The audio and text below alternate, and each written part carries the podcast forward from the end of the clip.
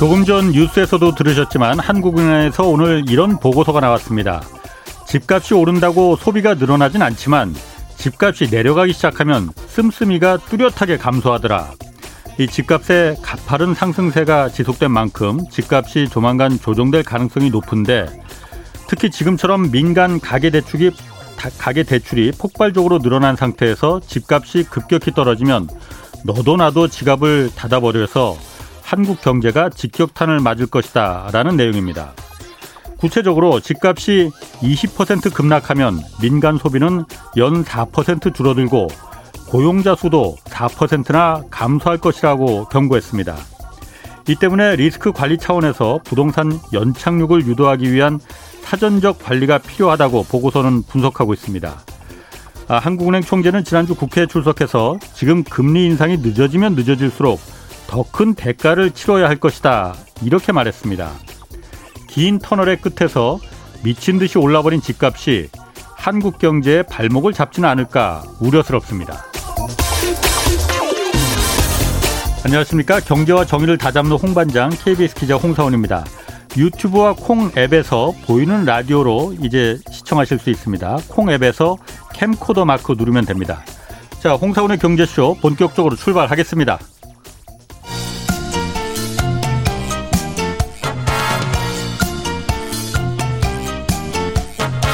경제는 너무 어렵고 주식은 처음이시라고요? 괜찮습니다. 우리에겐 염불리 염승환 부장님이 계시니까요. 친절하고 정확한 주가 분석. 이 시간 꼭 함께 해주세요. 네, 오늘 염불리의 영양 만점 주식 분석 시간입니다. 염승환 이베스트 투자증권 부장이 아니고 이사님 나오셨습니다. 아 네, 축하드립니다. 네, 감사합니다. 부장에서 이사로 승진하셨어요? 네, 감사합니다. 저희 로고도 좀 바꿔야 될 것 같습니다. 네. 할 일이 많네. 네.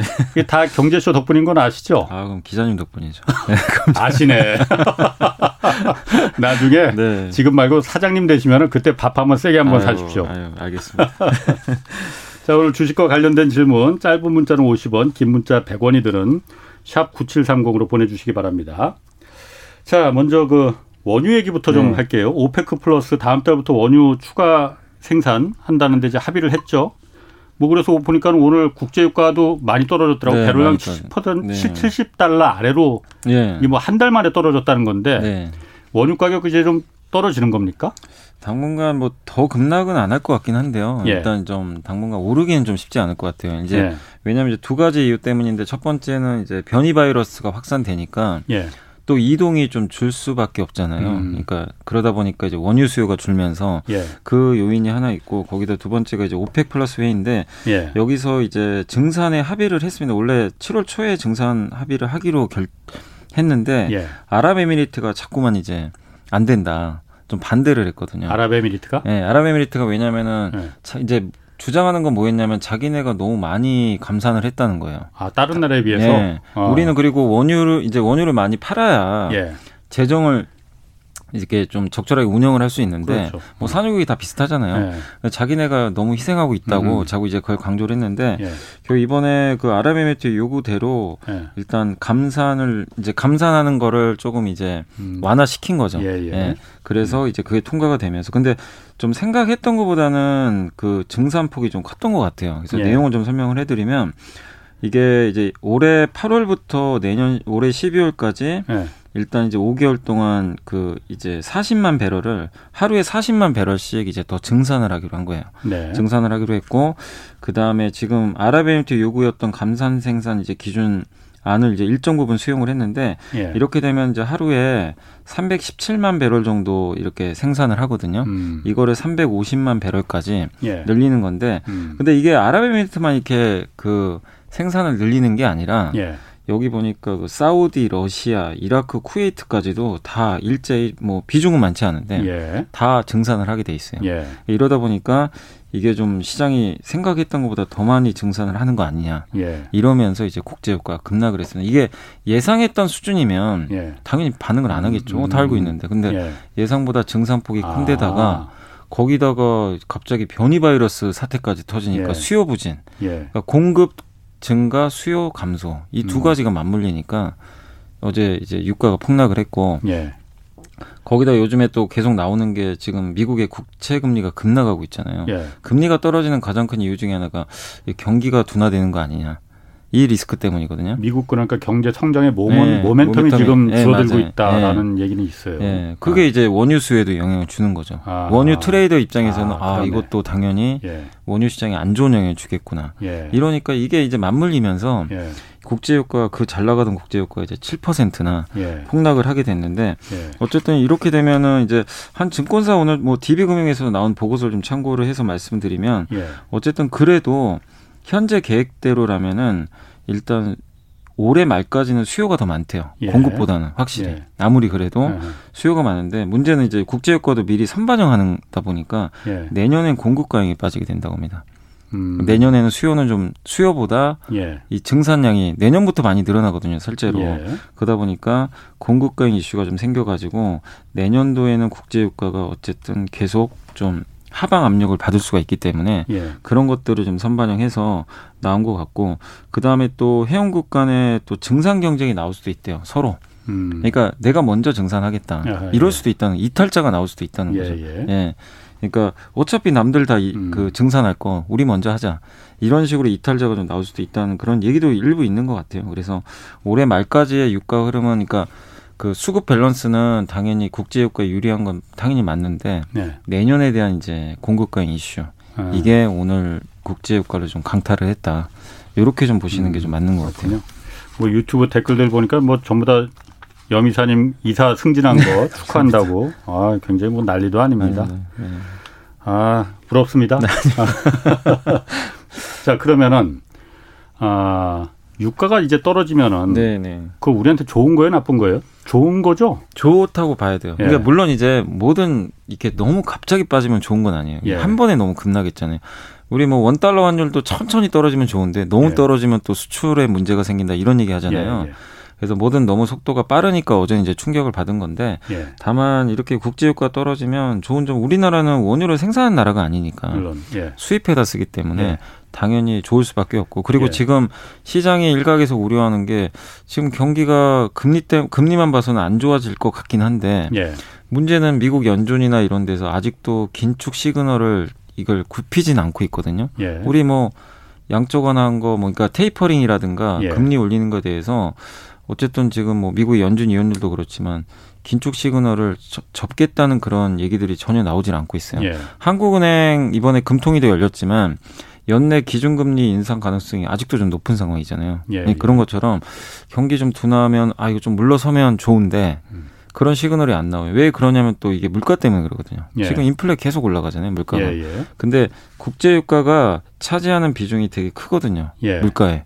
그래서 유가가 이렇게 갑자기 하향 안정화를 받게 되면 당연히 인플레 리스크가 좀 줄어듭니다. 음, 그럼 긴축 그렇죠. 리스크가 조금 완화돼요. 예. 뭐 어떻게 연준이 또 받아들일지 모르겠지만 그래서 국제유가의 이번 좀 급락은 물가 상승 압력을 낮춘다는 측면에서는 굉장히 좀 좋은 호재가 아닌가. 음. 그러니까 지금 당장 발현이 안 된다 하더라도 중장기적으로는 굉장히 좀 좋은 저는 음. 호재라고 좀 보고 있습니다. 이렇게 인플레 압박 중에 하나가 공급가 그러니까 원자재 가격이 네, 높다는 네, 게 네, 하나의 맞아요. 원인이었었는데 네. 그 원자재 중에서도 원유가 가장 큰 포션을 차지하고 네, 있잖아요. 에너지가 되게 비중이 높아요. 그럼 인플레 음. 압박시 인플레 압박이 줄어든다면은 뭐 어떤 주식 시장에도 호재가 되겠네요. 네. 그러니까 그건. 이제 제일 두려운 게 너무 막 금리 빨리 올리고 테이퍼링 네. 빨리 하는 걸 아. 두려워하는데 그 이제 우려감이 좀 해소될 수 있다는 그렇군요. 거죠.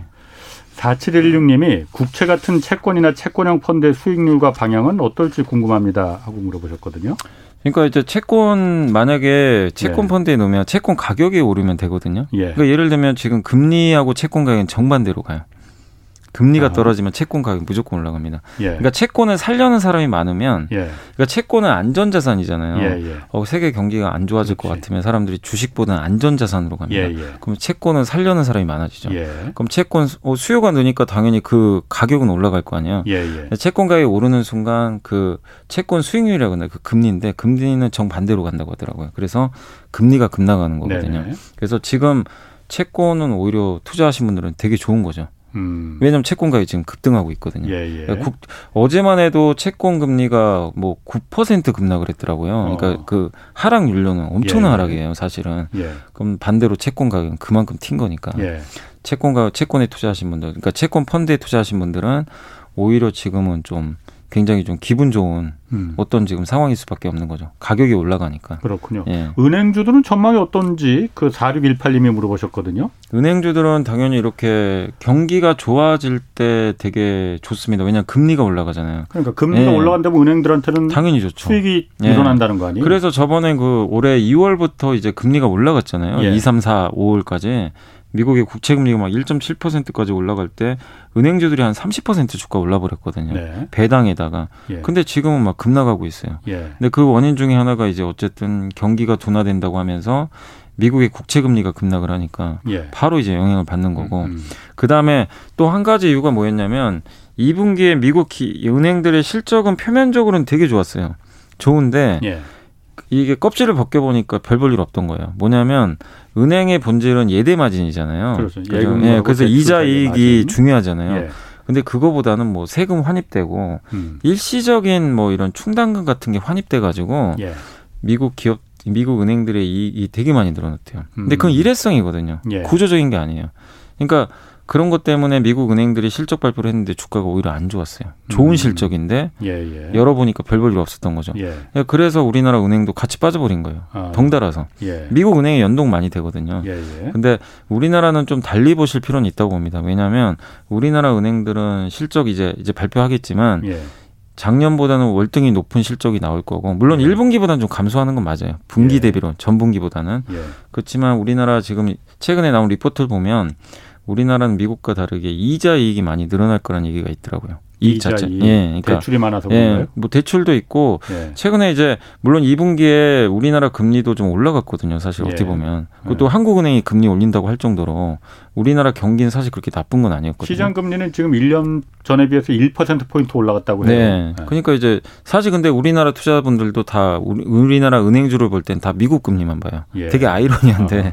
왜냐하면 이제 미국에 연동이 되니까. 네. 큰 방향이 그렇지만 우리나라 은행들의 이자 근본적인 이익은 되게 좋고 음. 또 한국은 금융지주 회사 체제잖아요. 그렇죠. 그래서 네. 뭐 카드도 있고 그 밑에 음. 증권사도 있어요. 근데 은행 말고도 예. 맞아요. 그 보험이나 증권 카드 같은 게 되게 단단해요. 아. 이쪽에서 커버를 또 해줘요. 아. 그래서 미국하고 솔직히 비교할 건 절대 그렇군요. 아니거든요. 그래서 어. 우리나라 은행주에 대해서는 좋게 보시고 그 다음에 우리나라 지금 은행주 투자할 때 제일 리스크가 정부에서 자꾸 배당 제한해라 예. 이런 얘기 있었는데 그것도 예. 끝났어요 사실은 어. 6월 30일별로 끝났다고 하더라고요. 예. 그러면은 하반기에는 배당금을 늘릴 요인도 생겼습니다. 어. 그래서 중요한 건 델타 변이 바이러스만 완화돼서 예. 경기가 조금 정상화되면 금리는 분명히 올라가거든요. 예. 그럼 그때부터 은행주도 굉장히 많이 그렇겠네. 갈 수도 있어요. 그래서 예. 오히려 지금 폭락했을 때 예. 그리고 설사 여기서 안 갈 수도 있잖아요, 주가가. 근데 예. 배당이 5% 일단 보장돼 있잖아요, 또. 예. 그래서 은행주를 지금부터라도 좀 관심 갖는 건 은행주가 그러면 지금 폭락해 있는 상태입니까? 많이 빠졌어요. 그래요? 네, 최근에 급락했어요. 아, 뭐 이르면 8월 한국은행 금통위에서 금융통화위원회에서 금리를 올릴 수도 있다고 하는데 네. 어, 그 부분은 그럼 좀 유, 유익 주의 깊게 좀 봐야겠네요. 그, 게 만약에 되면은 은행주한테는 좋은 거죠, 사실. 네. 어떻게 좋은 거고. 그게 안 돼도 연내에 올린다는 얘기가 자꾸 나오니까. 연내에 연말 올린다고 했어요. 예, 그러니까 연말이잖아요. 예, 그러면 예. 결국에 이제 이것도 어떻게 보면 정해진 미래잖아요. 예. 근데 시기는 모르지만. 그렇지. 근데 예. 주가는 지금 급락해 있어요. 음. 그리고 그게 안 돼도 배당 매력도 있으니까. 예. 그래서 저는 이런 이제 약간 사이클을 타는 산업인데 이렇게 예. 폭락했을 때가 예. 기회라고 좀 보고 있습니다. 그렇군요. 봉스님 요거 하나 질문 좀 더 받고 다음 주제 넘어갈게요. 봉스님이 경제쇼의 열혈 애청자입니다. 아이고 미국 메이저 항공주 여러 개를 작년 6월에 사서 음. 1년간 잘 버티고 오래돼서야 좀 웃기 시작했는데 지금 다시 떨어지고 있습니다. 어떻게 왜 그런지 어떻게 해야 할까요? 하고 물어보셨거든요. 아 근데 이게 그러니까 이 물어보신 어. 게좀 미국 항공주도 예. 아세요 그러면은? 미국 그러니까 항공주가 최근에 많이 네. 빠진 건 맞아요. 예. 그래서 좀 마음은 아프시겠죠 당연히. 왜냐면 예. 수익 났다가 예. 한참 좋았거든요. 예. 미국의 그 항공 그 미국 이제 국내선도 많이 돌잖아요. 예. 거기 사람이 엄청나게 많았대요. 아, 지금 그렇죠. 예. 근데 이제 문제가 갑자기 변이 바이러스가 확산되니까 예.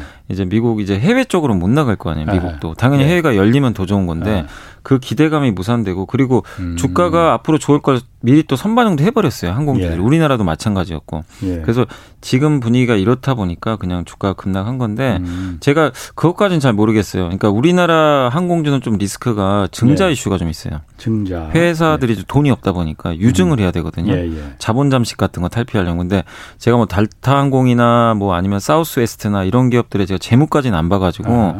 증자 이슈가 있는지 모르겠는데 증자 이슈만 없다면 너무 걱정할 필요는 없어요. 현금이 충분하다면 예. 왜냐하면 미국은 뭐 다른 나라보다 변이 바이러스가 확산 속도가 빠른 편도 아니고 네.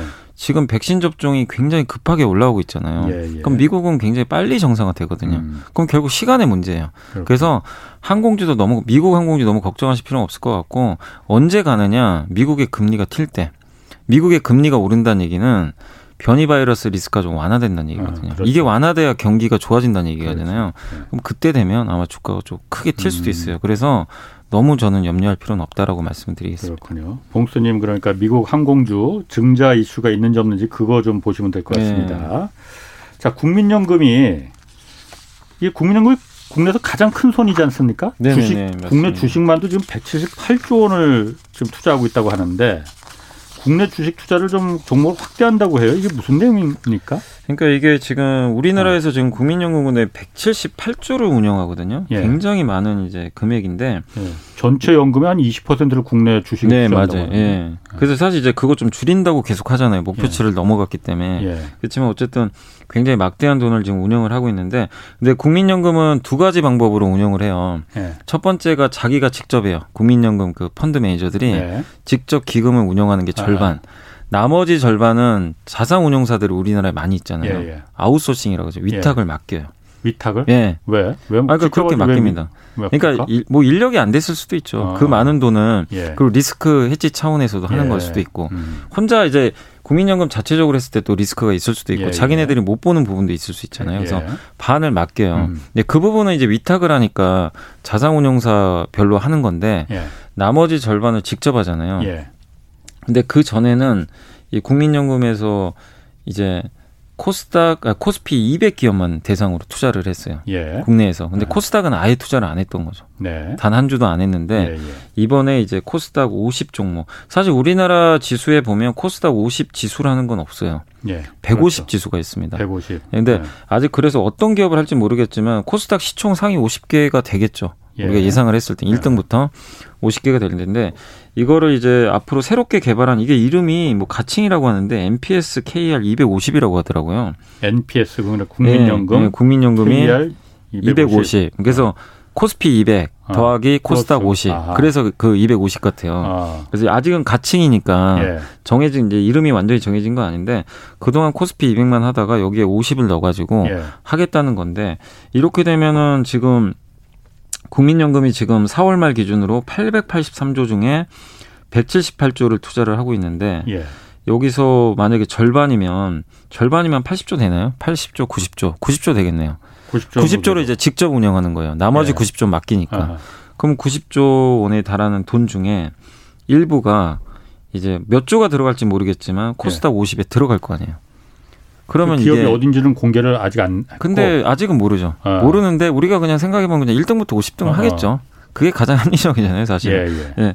그렇게 본다라면은 그동안 없던 수급이 갑자기 코스닥에 생겨버리잖아요. 그렇죠. 몇 조가 예. 몇 조가 아니면 몇십 조가 생길 네, 몇십 조가 생길 수도 있어요, 예. 사실은. 예. 예. 뭐 어느 정도 비율로 할지 모르지만 예.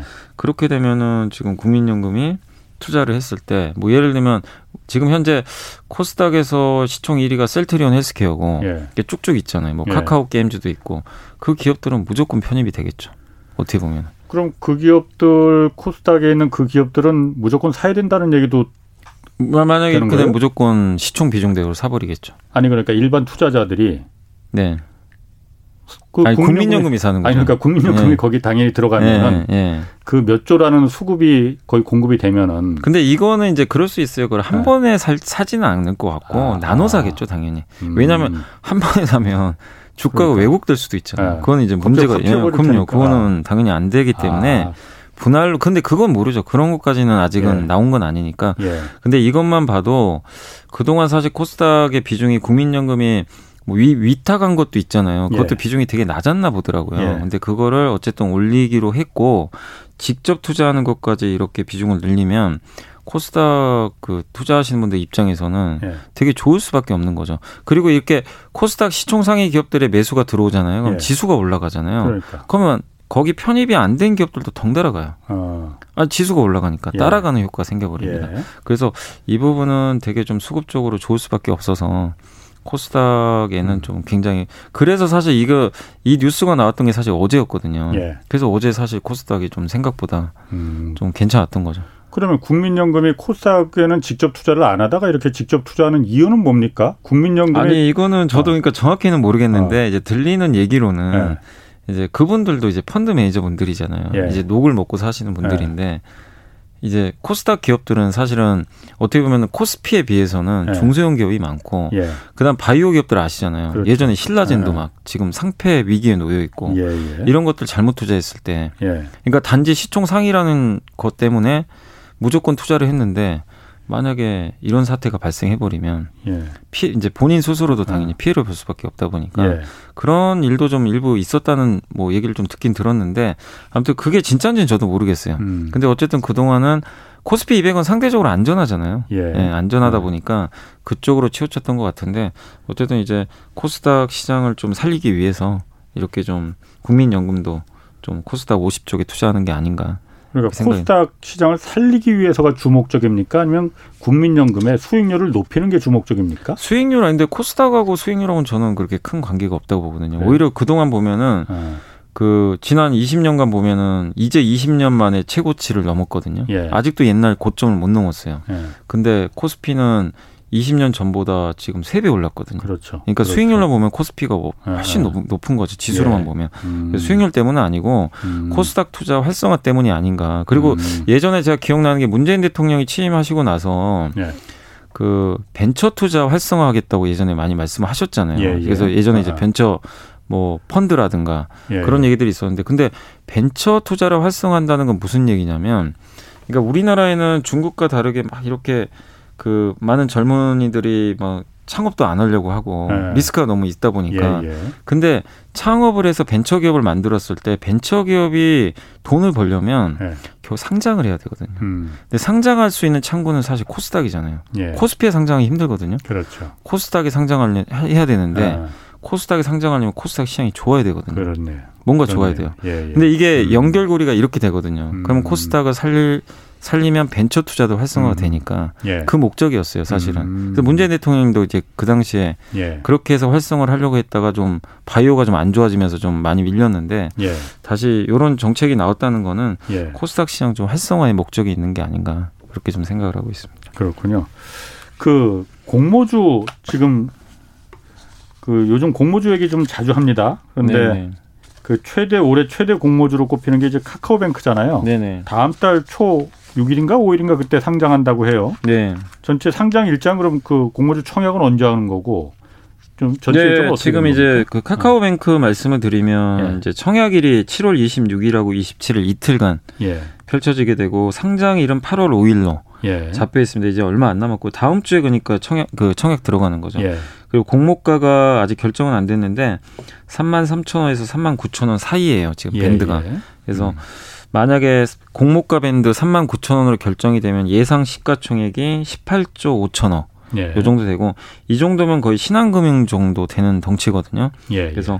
그 정도 비슷하게 될 것 같고 공모 규모는 2조 5천5백억 정도로 예상이 되고 청약 증권사가 KB 한투 한국투자증권 하나금융, 그다음에 현대차증권 이네 예. 곳에서 청약이 가능합니다. 예. 그리고 상장을 하게 됐을 때 이제 시장에 풀리는 그 유통 물량은 한 27% 정도 되니까 꽤 물량은 좀 많은 편이에요. 예. 시중에 좀 풀리는. 예. 옛날에 SK 바이오팜이나 바이오사이언스는 유통 물량이 15%도 안 됐거든요. 음. 되게 좀 적었는데 예. 카카오뱅크는 일단 좀 물량은 많은데 다만 이제 여기서 논란이 되는 게 18.5조 원에 지금 상장을 했을 때 예. 이게 만약에 따상을 간다고 생각을 해보시면 예. 따상이면은 두 배면은 37조 정도 되고 어, 어. 거기서 30%더 올라가면 40조가 넘잖아요. 예.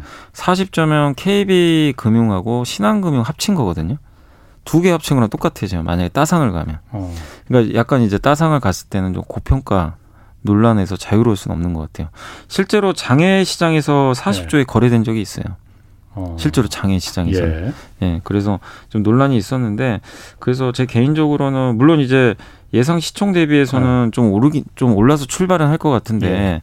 많은 분들이 사실 따상을 많이 기대하시잖아요. 예. 근데 현실적으로 그건 좀 쉽지는 않을 것 같아요. 아, 그러니까 기존 KB나 신한은행도 지금 그 정도가 안 되는데 그죠. 만약에 신설은행이 예. 거기를 시가총액이 넘어버릴 수가 넘어 넘어버린다면은 만약에 따상을, 따상을 가면은 두 그러니까 두 개 합친 어. 거랑 똑같은 거. 그럼 너무 고평가가 됐다 이런 평가가 나오기 네, 때문에 그다음에 이제 있어요. 우려스러움이 이제 현실로 될 수 있다 네. 이런 우려가 있다는 거죠. 그래서 뭐 18.5조 원이 뭐 이, 이 시총은 뭐 그렇게 비싸다고 저도 느껴지진 않아요. 왜냐하면 예. 카카오가 당연히 KB보다 훨씬 이게 수익성은 떨어지죠 당연히 예. 덩치가 예. 규모도 작고 그리고 기업 대출도 못 하니까요 지금은 예. 이제 개인 대출만 하니까 네. 근데 카카오뱅크의 장점은 플랫폼이잖아요 예. 그래서 월간 네. 사용자 수도 KB 그 앱보다 훨씬 많이 사용을 하시고 음. 특히 밀레니얼 세대 분들이 정말 많이 쓰잖아요 너무나 쉽게 쓸수 예. 있으니까 예. 확장성 예 맞아요 그리고 뭐 이것만 할 수 있는 게 아니라 뭐 이제 손해 보험도 한다는 얘기도 있고 다양한 사업을 할 수 있는 확장성은 너무나 좋은 건 인정을 하는데 다만 지금 이 상황에서 그 여전히 그 다른 뭐 기업 대출도 못하고 규모가 떨어지는 상황에서 아무리 성장을 한다고 해도 KB금융과 신한지주 합친 것보다 좀 높게 받는 거는 예. 좀 무리가 있지 않나 어. 그런 보고서들도 일부 좀 최근에 나오고 있어요. 그래서 조금 음. 따상까지는 좀 쉽진 않을 것으로. 따상이 아니더라도 네. 시가총액이 신설 카카오뱅크 한 3, 4년 됐나요? 생긴 지가? 생긴 지 좀 꽤, 예, 그 정도 아, 3, 4년 됐는데 18조 원이면은 하나은행보다도 높은 그죠, 높아요, 높아요. 하나은행, 하나은행이 아마 10조가 안 되는 걸로 알고 있거든요. 예. 그러니까 18조면 거의 신한지주 정도 되는 거예요. 신한주주보다 약간 좀 낮은 것 같은데 네. 신한주주 21조인가 뭐그 정도 되는 것 비슷, 같은데. 예. 예. 그러니까 이제 굉장한 덩치죠 사실은. 그렇구나. 예. 그러니까 싼 거는 아니죠 사실 어떻게 보면 싼 건 아닌데 예. 다만 이제 플랫폼의 확장성이 있으니까 이걸 좀 무시는 못하는 것 같아요. 그럼 앞으로 그 가능성은 어떻습니까? 그러니까 어쨌든 카카오뱅크라는 게 아까 말씀하셨듯이 mz 세대, 밀레니얼 네. 세대들이 주 고객층이라는 거 젊은 사용자층이 젊다는 거잖아요. 네. 그런 그 가능성이라는 면에서는 아, 그거는 이제 가, 이 가정이지만 네. 만약에 진짜 20, 30대 밀레니얼 세대들이 예. 나중에 다 나이가 들면 40, 50대 예. 될 거고 그 밑에 또 청, 이제 청소년도 예. 있겠지만 예. 이 세대들이 아, 나는 뭐 기존 은행 안 쓰고 그냥 카카오뱅크만 쓰겠다. 예. 그래 버리면 판도가 바뀌어 버리는 음. 거죠. 음. 그러면 시총 뭐 4, 50조 갈 수도 있는 거죠. 예를 들면 거기다가 정부에서 뭐 예를 들면 기업 대출까지 허용을 해주고 예. 일반 은행하고 똑같이 모든 걸 해줘 버리면 갈 수도 있는데 다만 이건 굉장히 낙관적인 추론이잖아요. 예. 근데 카카오뱅크 투자하신 분들의 또 약간의 주의하실 점은 뭐가 있냐면 카카오뱅크만 인터넷 은행이 아니잖아요. 토스 은행도 지금 어. 대기하고 있어요. 예, 예. 토스는 이번에 인가 받았거든요. 어. 그럼 토스도 천만 명이 넘게 사용해요. 그럼 이거 카카오보다는 토스를 더 많이 쓰는데. 네, 그러니까 그럼 토스 쓰면 네. 카카오뱅크 이게 분산되잖아요. 그러면 이제 가치가 떨어지죠, 사실. 카카오뱅크나 토스나 둘이 어쩐 그 주로 타겟팅하는 그 대상이 비슷하죠, 비슷하잖아요. 젊은 층 예. 편하다는 거, 그러니까 서로 익숙하다는 거. 토스가 없었으면 카카오가 다 먹었을 텐데. 예. 거기다 K뱅크도 아, 뭐 물론 카카오뱅크나 존재감은 없지만 음. K뱅크도 원래 첫 번째 인터넷 은행이고 예. 아직도 있어요. 예. 여전히 유, 상자하면서 새로 키우는 것 같고 거기에 카카오뱅크 있고 근데 이제 물론 카카오뱅크가 승리를 했지만 예. 여기에 토스는 굉장한 강자거든요. 그렇죠. 이 회사가 네. 지금 뛰어드니까 음. 그러니까 이렇게 되면은 또 인터넷 은행 간의 또 경쟁이니까 예. 그럼 카카오뱅크 입장에 그러니까 주가 측면에서는 좀 부담스러울 음. 수 있다는 거죠. 음. 예. 그러니까 그, 예. 공모가는 이번에 제가 기사 잠깐 보니까 여기도 공모가 뭐 너무 높게 잡았다 이런 논란이 있던데. 그래도 이제 18.5조면은 예. 그래도 아주 높게는 잡은 거 아니다라는 그런 평가는 있어요, 예. 사실은. 그래서 공모가 논란은 그렇게 크진 않아요, 솔직히 카카오뱅크는. 예. 예. 근데 뭐 물론 이제 20조 막 KB 금융보다 높게 잡았으면 예. 논란이 있었을 텐데, 근데 이 회사가 이제 그 KB 금융이 이제 그 그때 제가 정확하게 어떤 기업인지 기억 안 나는데 이 공모가를 선정할 때 비교 기업을 대상을 어. 선정하는데 그게 좀 은행과 좀 동떨어진 기업들하고 잡았다 네. 이런 얘기가 일부 있긴 있었어요. 그러니까 그것도 네, 그러니까 국내가 아니 맞아요 해외 맞아요. 뭐 러시아 네, 브라질 네, 지난번에 그, 맞아요, 맞아요. 그 무슨 게임 회사 크래프톤이었는데 네, 맞아요. 거기도 그러니까 디, 월트 디즈니하고 이제 비교 대상을 잡았다고 했잖아요. 그래가지고 논란이 있었는데 그래서 요즘에 갑자기 이제 금감원에서 좀 예. 철퇴를 내리고 있는 게 크래프톤도 제동이 걸려버렸잖아요. 공모가, 공모가 낮췄고 예. 실제로 이제 상단 낮춰버렸어요. 5만 원인가 뭐 낮췄다고. 네 맞아요. 예. 그리고 카카오페이도 지금 전자 이제 그 금감원에서 정정 공시를 내라고. 예. 그러니까 실적을 이번에 1분기 실적을 반영을 해서 재무제표를 작성을 해서 예. 신고서를 냈는데 그게 아니라 반기를 쓰래요. 1분기, 2분기 합쳐서. 음. 그럼 다시 써야 돼요. 음. 그래서 이것도 사실 카카오페이도 막 고평가 논란이 요즘에 좀 있긴 있거든요. 예. 그래서 어떻게 보면은 상장이 그래서 4분기로 연장돼 버렸어요. 카카오페이. 네, 원래 빨리 하려고 네. 했거든요. 8월 달에. 예. 이어서 한다고 했었잖아요. 네, 바로 하기로 했는데 지금 불가능해져 버렸습니다. 아. 그래서 오늘 아까 단독 보도로 기사가 나왔는데 예. 아마 가을 넘어가야 될 것 같아요. 아, 카카오페이는 좀 경우에는. 늦어진 것 같아요. 10월이나 11월은 돼야 예. 좀 상장이 가능할 것 같습니다. 음. 그렇군요. 그러면은 지금 아까 말하듯이 대부분 이제 공모주를 사람들이 관심 있는 게 큰 돈은 아니더라도 공모 청약을 받으면은 네네. 어 짭짤하다. 뭐 따상이나 뭐 이런 거 요즘 말하듯이 네. 받을 그, 그, 그 기대감이죠. 그 그죠. 공식이었잖아요. 네. 근데 요즘 제가 보니까는 따상 기대하다가 마상 입을 수도 있다. 네, 마상이라는 게 마음의 상처라고 네네, 네. 해요. 맞아요, 맞아요. 아, 마음의 상처. 이름 잘 지었습니다. 네네. 실제로 그런가요? 요즘 따상이라는 게 그렇게 일반적인 그런 공식화되지는 않았어요. 어, 잘 안 맞아요. 아. 그리고 이제 그게 깨진 게 가장 대표적인 게그 네. 얼마 전에 SK 아이 테크놀로지. 어, 그렇죠. 그날 시초가 딱 고점 찍고 그냥 급락을 예. 해버려가지고 예. 물론 지금은 주가 다시 다 올라갔지만 예. 당시에 많은 분들이 따상 진짜 기대를 했는데 예. 안 통했죠. 그래서 예. 충격을 받았어요, 사실은. 예. 굉장히 좀 놀랬고 그리고 이번에 SD 바이오 센서라고 진단 키트 회사가 어. 공모주 청약에서 상장을 했는데 그 기업은 거의 공모가 근처에서 출발을 했어요. 음. 오히려 주가가 아. 따상이 아니라 시초가도 그렇게 높게 출발 안 했어요. 예. 근데 물론 이제 공모가가 제가 알기로는 한 5만 2천 원으로 알고 있는데 예. 근처에 출발해가지고 6만 원을 넘긴 넘었어요. 음. 그래서 갖고 계신 분들이 좀 수익은 났는데 예. 기대했던 뭐 공모 공모주 대박이 안 난 거죠. 예. 대부분이 공모주 대박을 원하시는 분들이 시초가부터 막 급등해가지고 예. 뭐 최소 더블 이상 가가지고 예. 이걸 원하시는데 요즘에 그 공식이 웬만하면 잘 안 맞습니다. 음. 그리고 설사 급등 출발을 해도 당일 첫날이 대부분 고점 찍어요. 다 밀려버려요. 음. 그게 되게 반복이 돼요. 예. 그래서 많이 이제 그런 부분들이 좀 약해졌는데 그래서 지금 현실적으로는 따상을 노리는 건 좀 지금은 좀 합리적이지 않은 것 같아요. 음. 그리고 이런 것들이 작년부터 너무 노출이 됐어요. 그냥 무조건 공모주 청약하면 따상 간다. 예. 몇번 통했잖아요. 그렇죠. 예. 이 세상에 100% 공식은 없어요. 예. 이게 너무 노출이 되니까 음. 그리고 기업들이 공모가를 좀 높게 불러요. 그 공모가가 사실 낮아야 이게 따상 갈 확률이 높은데 예. 근데 되게 시장이 합리적으로 바뀐 게 이제 사람들이요 그냥 아, 무조건 따상 간다고 생각 안 하고 시가총액 분석을 해요. 아. 시총 분석해가지고 아. 아, 이거 따상 가면 얼마 나오겠다. 아. 이거 보니까 안 되는 거예요. 음. 그 되게 합리적으로 바뀐 거죠. 계산을 직접 하시더라고요. 또. 어. 어 아까 제가 그 카카오뱅크도 네, 말씀드렸잖아요. 네, 네. 어, 따상 가니까 40조가 넘네. 어. 이러면 이제 음, 너무 고평가. 어, 이게 이제 이제 다들 어. 아시는 거예요. 옛날에는 그냥 그런 거 예. 시총도 안 보세요.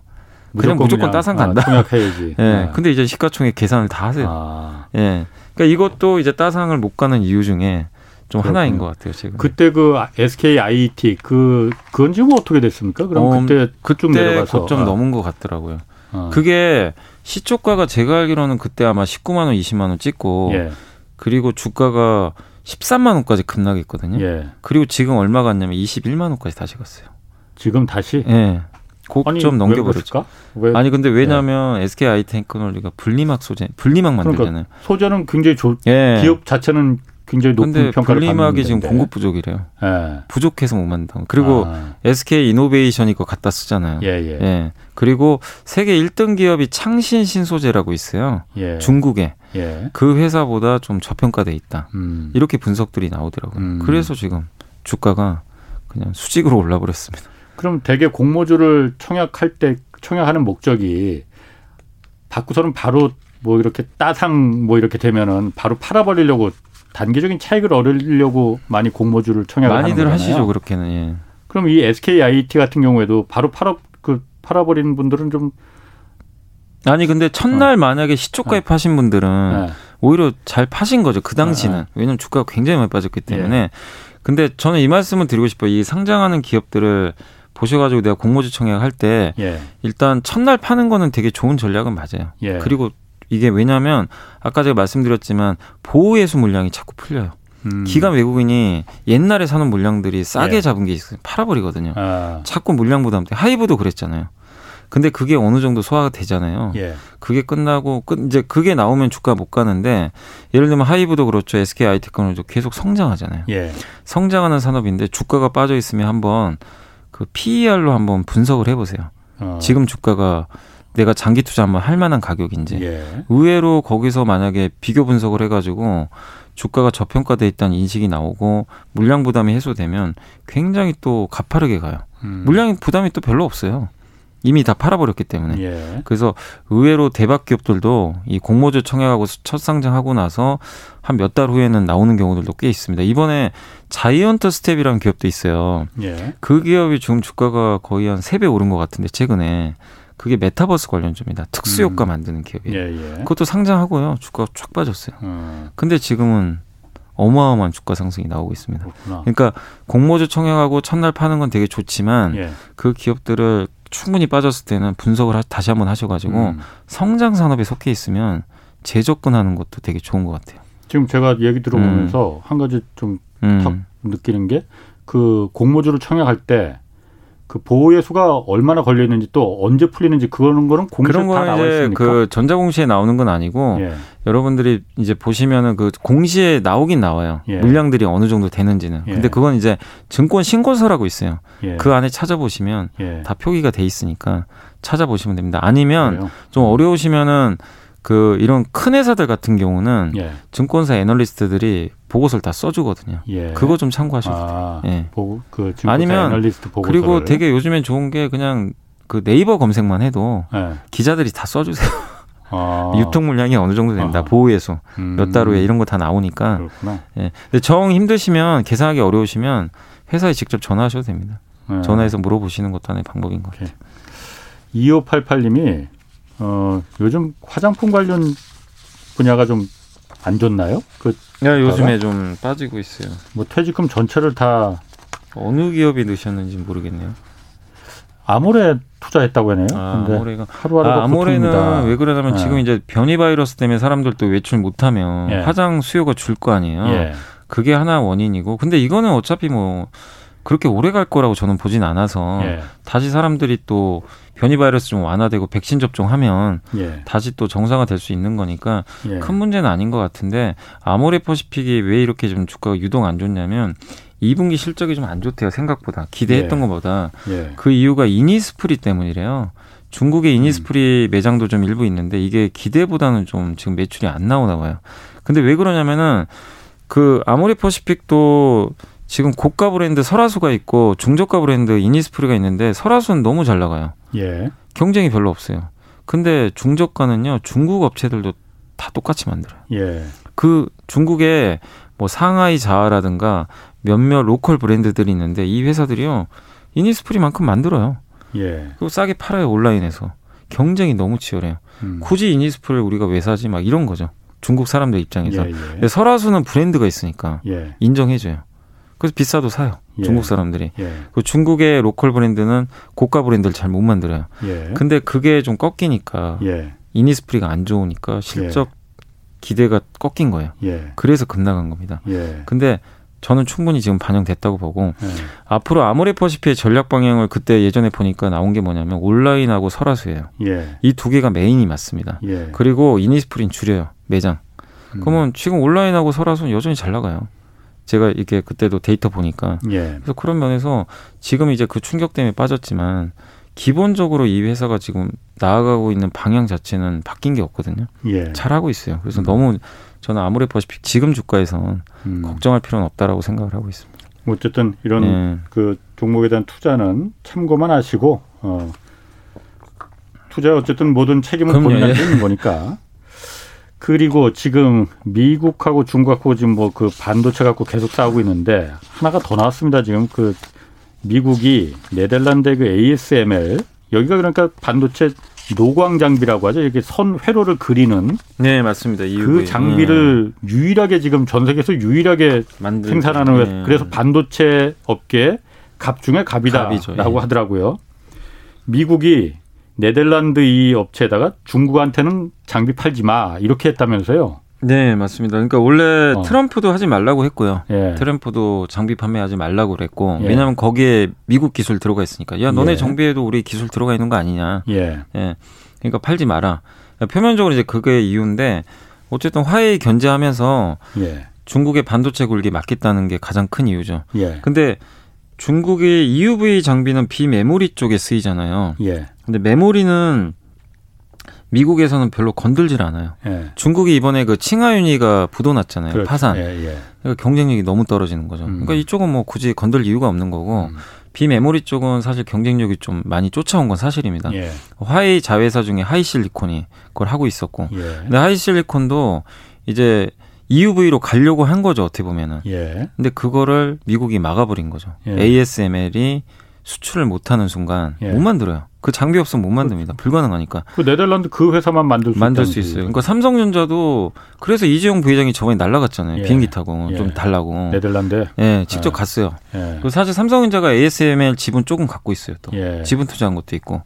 그래서 갑 중에 갑인데 그래서 중국 입장에서는 그 수출 못하면 당연히 만들 방법이 없습니다. 예. 그렇지. 그리고 또 미국이 반도체 장비 수출도 안 해요.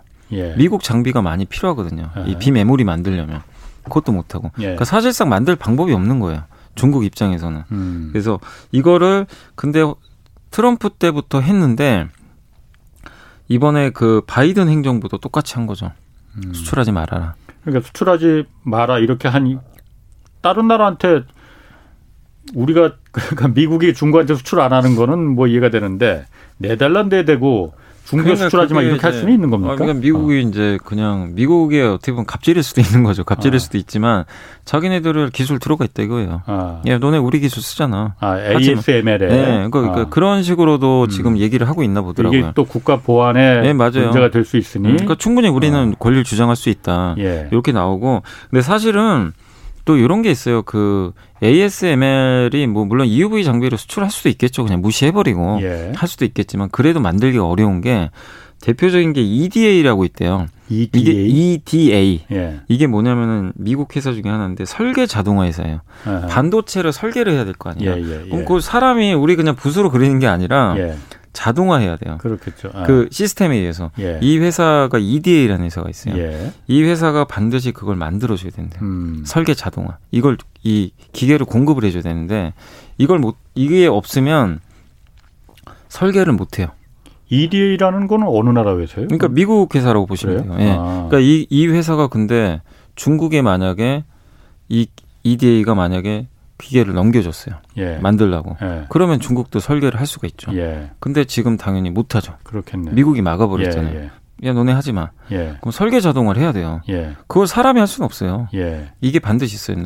전 세계 대부분을 이걸 쓴대요. EDA 제품을. 어. 근데 이걸 뭐, 이게 없으면 중국의 하이실리콘도 설계를 못 합니다. 사실상. 그러니까 네덜란드도 있지만 미국 자체로도 그냥 막아버리는 거예요.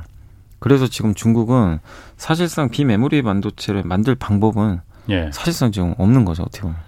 그러니까 그래서 이제 대만에서 음. 받는 거고 예. 사실 지금 받을 수 있는 방법은 대만밖에 없죠. 예. 대만의 TSMC나 예. 아니면 UMC라는 회사가 있거든요. 이 두개 예. 회사로부터 받는 방법밖에는 음. 딱히 없다고 합니다 지금. 그러니까 자체 생산할 생각은 하지 말고 대만에서 사라. 예. 그거는 허용해 준다. 근데 만약에 이제 대만도 태클 걸어버리면 진짜 방법 없는 거죠. 공급하지 마. 이래버리면 어. 진짜. 근데 어쨌든 그 중국에서 중국에서 못 그 많은 이제 반도체를 이용해서 최종적인 전자 제품들을 생산을 많이 하잖아요. 네. 스마트폰도 많이 네. 애플도 중국에서 생산을 하고. 네. 어, 그걸 막을 막는 막으면은 미국한테도 이득이 될 것 같지는 않은데. 근데 이제 미국 입장에서는 예. 어쨌든 비메모리, 예. 그러니까 반도체만 놓고 보면요, 메모리는 예. 중국에서 물론 중국에 삼성, 삼성전자 공장도 있지만 예. 마이크론 공장도 있어요. 예. 근데 그 어쨌든 만드는 나라는 미국하고 한국이잖아요. 예. 파두면 돼요. 중국하고 상관이 없어요. 공장은 돌려버리면 되니까 비메모리도 중국 너네가 어차피 뭐 그리고 미국이 필요하는 그 고품질의 반도체는 TSMC가 거의 다 만들어줍니다. 네네. 삼성하고. 만들어 주면 돼요. 음. 중국이 없어도 상관이 없다는 거죠. 그래요. 예. 그래서 음. 그렇게 큰 타격 받을 수 없다라고 음. 보고 있는 것 같아요. 미국 입장에서. 그렇군요. 알겠습니다. 그 조선 기자재 그 어, 태광 1개월 동안 기관에서 계속 아, 매수하는데 아, 예. 이게 어떤 의미인지 좀 기관에서 계속 매수하는 게 어떤 의미를 갖고 있는지 좀 물어보셨네요. 그러니까 이게 뭐냐면은 이제 그 피팅 회사라고 하는데 이게 예. 태광 뭐 성광벤드 하이록코리아 같은 기업들이에요. 그러니까 예. 조선 배에도 들어가고요. 예. 그 플랜트 있죠. 그 우리 정유 공장이나 중동에 예. 보면 막 석유화학 플랜트 있잖아요. 공장. 예, 예. 거기에 보면 이제 이렇게 이렇게 뭐라 그러죠? 뭐 그 송유관처럼 생긴 게 있어요. 이 공장에. 그 이제 관 이음새라고 하는데 서로 이렇게 송유관들을 연결시켜주는 거기에 이제 파이프라인 같은 건데 연결해주는 이제 이음새라고 보시면 되겠는데 그런 이제 fitting을 좀 만드는 회사 중에 하나예요. 예. 근데 이 기업은 조선하고 플랜트에 들어가다 보니까 예. 유가 오를 때 수혜 기업이에요. 예. 국제 유가 올라가면 당연히 사우디나 이런 데서 플랜트 많이 지을 거 아니에요. 예. 국제 유가 올라가면 해양 플랜트나 아니면 조선 수주가 많이 일어나요. 음. 그래서 유가 상승 수혜주인데 유가가 지금 급락해 버렸잖아요. 예. 그래서 그 요새 조선주도 좀 별로 안 좋아요. 음. 그러니까 같이 빠지는 거예요. 아. 그래서 다시 경기가 좋아지고 민감주가 가면 같이 또 똑같이 가요. 그래서 예. 한국 조선해양이나 현대미포조선이 다시 달리면 네. 알아서 따라갑니다. 아하. 근데 지금 못 가요. 조선주가 많이 빠졌거든요. 음. 그래서 태광도 저는 장기적으로 좋게 보는데 지금은 형님인 조선주들이 못 가고 있어서 예. 좀 당분간은 좀 쉬어갈 수 있다는 거 그렇군요. 생각하시면 좋겠습니다. 음. 그 일본 소프트뱅크 그룹 회장 손정희 회장이 그 야놀자 그 숙박 플랫폼 기업이죠. 여기 2조 원을 투자했다고 해요. 네. 어, 2조 원이 굉장히 큰 규모 아니에요? 어, 굉장히 큰 거죠. 예전에 어, 야놀자 이 숙박 플랫폼이 어떤 부분을 보고 그렇게 큰 투자를 했을까? 아이고 저도 뭐 이거 저도 야놀자를 뭐 써본 적이 없어가지고 잘 모르겠는데 이게 그러니까 숙박 플랫폼인데 네. 예. 내가 이제 뭐 어디 이제 숙박 업체를 구할 때 예. 이제 주로 국내 쪽인 것 같더라고요. 예. 근데 이제 급할 때 이제 여기 접속을 하면 예. 바로 매칭을 시켜줘가지고 예. 근처에 뭐 숙박도 추천을 해주고 아하. 좀 그런 것 같더라고요. 근데 예. 이제 이쪽 시장이 이제 왜 좀 커지냐면 해외여행을 지금 일단 못 가요. 예. 그럼 국내 지금 여행은 정말 장난이 아니잖아요. 예, 예. 사람들이 이제 가고는 싶은데 여행을 못 가니까 뭐 제주도도 사람이 어마어마하고 그런 것들을 빨리 매칭을 시켜주는 거죠 숙박을. 그러니까 국내 쪽에서 뭐 어쨌든 1등 업체고 음. 그리고 이게 쿠팡도 2조 원 그때 소프트뱅크가 투자해가지고 예. 소프트뱅크가 대박 났잖아요. 예. 그러니까 손정희 회장의 생각은 좀 비슷한 것 같아요. 음. 이거 커진다. 음. 우리 한국의 플랫폼이지만, 그러니까 한국의 플랫폼이지만 지금 독점 업체인 것 같고 예. 점유율 늘려 늘어나고 이게 계속 매출도 늘어나는 것 같고 2조 투자할 만한 가치가 있는 것 같다. 그러니까 쿠팡의 성공 방정식을 생각하면서 예. 야놀자에도 일단 투자를 한 것 같아요. 근데 우리 입장에서는 이게 아니 도대체 이게 야놀자가 그 정도 가치가 있나? 그러니까, 이거 되게 좀 의문시하는데, 예. 근데 이건 똑같은 게요. 쿠팡도 그랬어요 옛날에. 아. 쿠팡 처음 투자할 때도 도대체 예. 쿠팡이 왜 2조를 투자하지? 예. 막 망해간다고 그랬거든요. 예. 쿠팡 진짜 부도설도 그렇지. 돌고 그랬었어요. 계속 적자니까. 예. 그래서 어, 저 손정혜 회장이 왜 저럴까? 아. 왜 이렇게 저는 무슨 자선 사업하는 것도 아니고, 근데 지금 예. 대박 났잖아요. 예. 결론적으로는. 그래서 지금 다들 막 감탄하죠. 해안이 대단하다. 그러니까 아. 우리가 모르는 뭔가를 봤을 수도 있는데. 어쨌든 우리는 지금 이제 야놀자가 사실 사용해 보신 분들은 또 전 저도 사, 저는 사실 사용을 안 해봤기 때문에 네. 제가 정확한 평가를 내리기는 어, 어렵지만 어쨌든 이제 밀레니얼 세대들도 많이 쓰고 아. 지금 국내에선 독보적인 숙박 플랫폼이고 예. 또 이게 해외 확장성도 있다고 하더라고요. 예. 해외 쪽으로도 나가면 돼요. 제휴를 해가지고 해외 호텔하고 제휴를 하면 되거든요. 음, 그리고 뭐 미국 증시 상장한다는 얘기도 네 맞아요. 나스닥 예. 상장 얘기도 있고. 예. 그러니까 우리나라에서만 끝나는 게 아니라 예. 해외 쪽으로도 플랫폼을 확장시켜 버릴 수도 있는 거거든요. 예. 그러면은 또 얘기가 이게 완전히 또 달라질 수도 있는 거거든요. 그리고 이게 숙박을 중심으로 해가지고 여기서 뭐 교통, 레스토랑 예약까지 다 해버릴 수도 있어요.